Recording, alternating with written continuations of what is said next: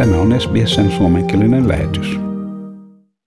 Senaatin budjettiarviotoimikunnan kuulustelun tulos ja hallituskoalition sisäinen sopimus vuoden 2050 nollapäästöjen päämäärästä on käynnistänyt yksityiskohtaisia kysymyksiä opposition taholta.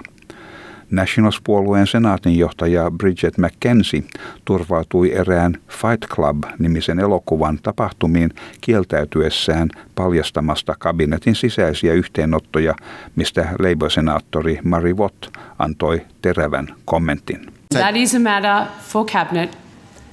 And rule of Fight Club is not to talk